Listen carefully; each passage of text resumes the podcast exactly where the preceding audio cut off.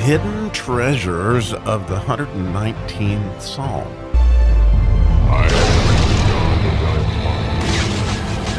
Well, today's adventure in the 119th Psalm is a little different as I want to climb out of the mine a little bit and just look at, you know, how did we get here? You know, we're over 60 episodes into this. it just, you know, go back up to about 100,000 feet or whatever and, and take an overlook at what we, where we've been, where we're going. And it's really a really neat place to stop and ponder some things. And so I wanted to do that, but I also thought it might be helpful um, to kind of see how did we get here to begin with, and so, or how did I get here to begin with? Maybe that's a better way to put it. So I thought I would just share the story with you of what actually has happened this year. Is uh, you might listen to us on the masculine journey, but it is my um, regular thing that I do every year, starting in you know about November. I'll begin to ask the Lord, "What's my word for the next oncoming year, you know, a word that he wants to take me through. And I've done this for a number of years based on something that John Eldredge teaches. He's the author of Wild at Heart, and we do his boot camps and that kind of thing. So I just, I begin to ask him what word is for me for the year. And this year, um, the word that he gave me was engage, which I thought was a great word, but it's kind of hard as you go into the year always to know where he's going with that word. You know, am I supposed to engage in my job, engage in my marriage, engage in my faith? Exactly what does this look like and how does that work? But I've always loved the, the word itself to engage. And you might even remember, and I always think about the scene from the movie Top Gun where they're asking, you know, Maverick is not engaging. Well, you know, so much of my life, I, I simply have not engaged like I should. And so I was excited about this word as we went into it. And I certainly was interested in where God was going to take it. Well, where He took it um, early on in the year, because what I do is in my morning prayer, and I do get up really early, a lot of mornings around four and other mornings around five, uh, depending on what I've got going into my day. And, and I like to sit down and pray for a long time. And in that prayer, I'd like to ask God questions like where we're going for the year, or often, you know, just where are we going today? What, where, what, what do you want us?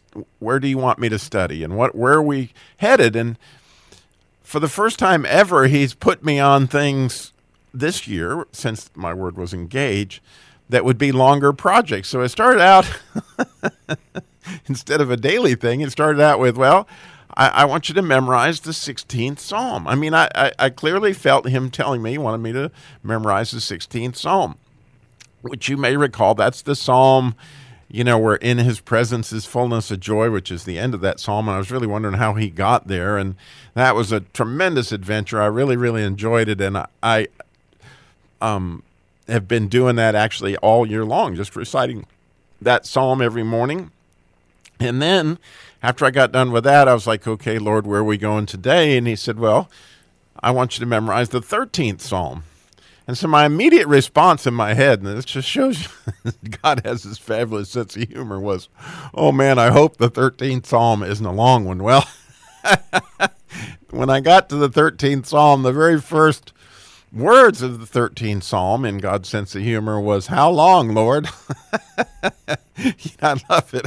How long will you forget us? Forever? You know, how long will uh, you hide your face from us? How long will you, uh, how long will we seek counsel in our own souls, having sorrows in our hearts daily? I mean, that, that, that was the way that psalm started, and I just love it. And I, I actually, another psalm that I, that I get to you know, but that was where I was going right then. Of course, you could imagine my laughter when I got done with the 13th Psalm. Then he really wanted me to engage because now he said, okay, now we're going to memorize the 119th Psalm. So now you know how we got here.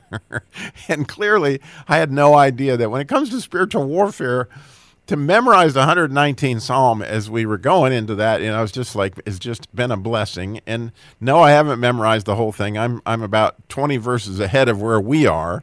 Um, I'm I think I'm at verse 66 right this minute.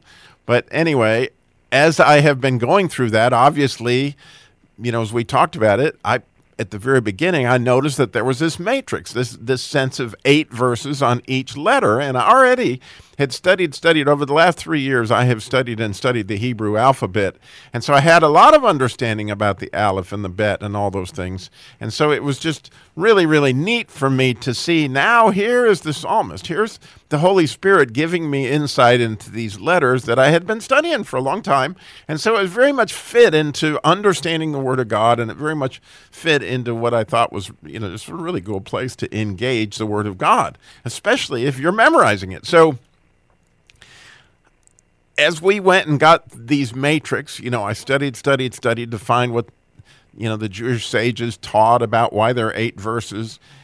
And then the more I've been doing this, the more I realize that, wow, if, if you set Isaiah 11, um, which is you know, there's a rod that's going to come out of Jesse, and I highly recommend that you look at that and, and lay it over and say, okay, here's the seven um, anointings of Christ, and it's just a beautiful, beautiful passage, actually, of kind of the end of the age. Um, Isaiah 11 is so, but it's it's nonetheless these seven anointings of the Holy Spirit, which also line up with the seven um, spirits of God that are in Revelation, you know, in the in the uh, menorah that's up there, these flames, and you know, that are clearly the seven spirits of God. But then my boss, Stu Epperson, he's also a very very good friend, and we were friends long before he became my boss. He's the owner of the Truth Network.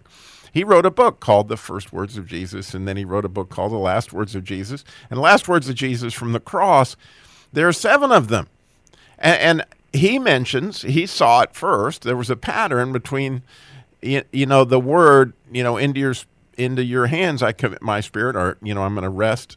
And so the idea being, then in the seventh day God rested, and here you see this rest, which is a delight in the fear of the Lord if you're looking at the seven spirits in Isaiah 11. And so I started to put together that, wow, this seven thing is connected not only to the days of the week, but the seven spirits of God and also these seven last words of Jesus, which intrigued me because now we have this number eight.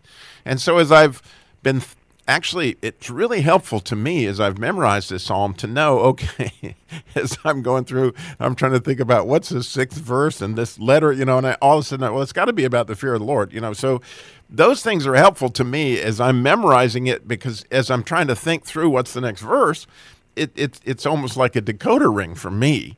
And again, this is just, you know, I hope you're spitting out the bones. I, I, I don't necessarily know for sure what I'm talking about, and my wife would tell you that, but these are the things I see clearly.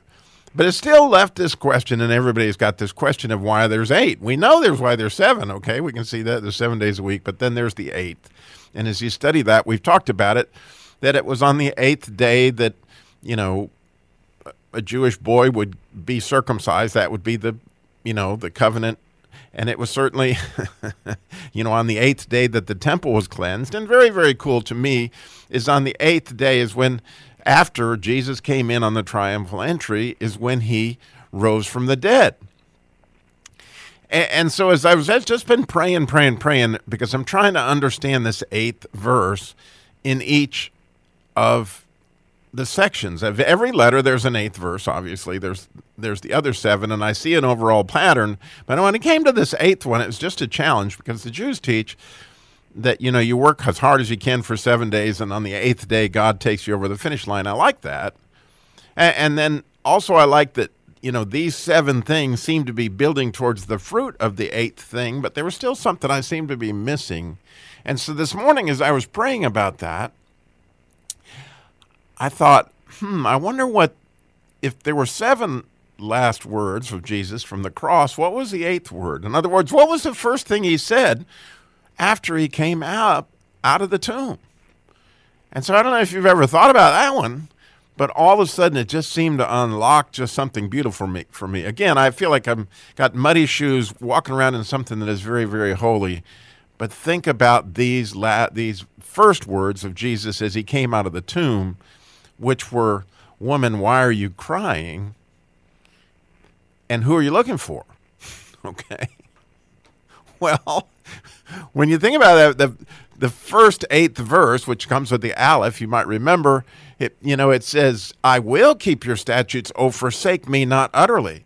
You, you see this sense of sadness at the same time, this sense of gladness? And I thought, well, how cool is that? And, and I started to go through the psalm this morning. I did. I looked at the eighth verse of every one of them with this whole idea of woman, you know, who are you looking for and, and why are you crying? And so if you look at the at the 136th verse, which is the last verse in the pay section, I mean, it, wow, it says, Rivers of water run down my eyes because they keep not thy law. And I went, and, and as I looked at all these different verses, I could see the sense of like, oh, it's unbelievable, but there's still something missing. Well, what's missing? just like the, just like the 13th Psalm, is he still hiding his face from us? In other words, we're not there yet. I mean, we're on the eighth day, so to speak, but still, um, you know, we're still, to some extent, we're still weeping, and I think the psalmist will still there, even though that you have this rejoicing as you get through this letter and all the anointings of the Spirit for that particular thing. But, you know, then here you go. Now, something that I have thought for years, and I know this episode's going long, but, it, you know, it's okay, I guess, is that you know, as the bride, I always struggled with the second psalm, you know, kiss the son lest he be angry. Well, how do you do that if you're a man? So this whole concept of the bride of Christ comes in here. And it's so important that we talk about this as we're heading into the Zayin, okay? Because if in the Hebrew alphabet we have just finished the Vav section, which is a male energy that is coming down. Well, a Zayin, the next letter we're fixing to study, is a female energy going back up that reflects essentially the male energy that came down. In other words, that's the the job of the church is to reflect Christ, right? So you got a male energy coming down and a female energy going up. Well, the letter after Zayin is Het, okay? And the way you make a Het is you put a Vav on the right and a Zayin on the left and a heteteric across the top, and you get the word life, okay? it's really and marriage. Like when they get married under a huppah it's because of this het because life is it's a beautiful beautiful picture to me of like oh my goodness when we marry christ then you have a marriage right? You get the het you get life you get born again, which we're going to get to all that after we finish the Zayin. But I want to go into the Zayin without you realizing that, oh, yeah, this is the church, and it's going to have everything to do with, remember, we're going to talk a lot about that coming into the Zayin section. But then I want you to just ponder a couple other things with me as we think about how we're the bride of Christ. You know, something I spotted years ago, I've never heard anybody else say it, but I just think it's absolutely true that just as the Song of Solomon is the bride of Christ chasing after the bridegroom or the bridegroom chasing after her, however you look at that, you know, she starts out seeking him, you know, follow the tracks of the sheep kind of thing. But then, you know, in so many different ways, you know, he's chasing her. you know, in the second chapter where he's peering through the lattice and he's jumping over mountains. And so it's a beautiful thing that as the bride of Christ, we, we look at the whole Song of Solomon well, just back up a couple chapters to Ecclesi- I mean to uh, Proverbs, and think about Proverbs 31 from a standpoint of a Proverbs 31 woman is the church. In other words, I love Proverbs 31 as far as women are concerned, but when you look at the real uh, situation that possibly the psalmist, I mean the that that Solomon was speaking to, is oh my goodness, Proverbs 31 is what the church is supposed to be for Christ. Okay, I know. For those of us who are guys, and I host a masculine journey, so I get it. I don't want anybody pulling my man card. But nonetheless, as the bride of Christ, here we are hearing the eighth word on the eighth day. Woman, why are you crying? Okay, who are you seeking? What a great place to be all day long, right? Because it, it, it just, that's how we're going to get what it is that we're looking for in the next letter is if we just keep seeking him with our whole hearts, realizing that we don't get to see his face yet. Yeah, we get to see it, but not like through a mirror dimly, however that however that works out in your life. But the beauty of this thing to me is it's just absolutely gorgeous. As we come in for a landing on each of these letters, I know that for me, it's personally just a really neat place to be. Like God saying to me, and He said it to me really clearly when I saw it this morning Woman, why are you crying? Right? Who are you looking for? Who are you looking for? Thanks for listening today. I know we're about twice as long, but I really appreciate your time. And God bless.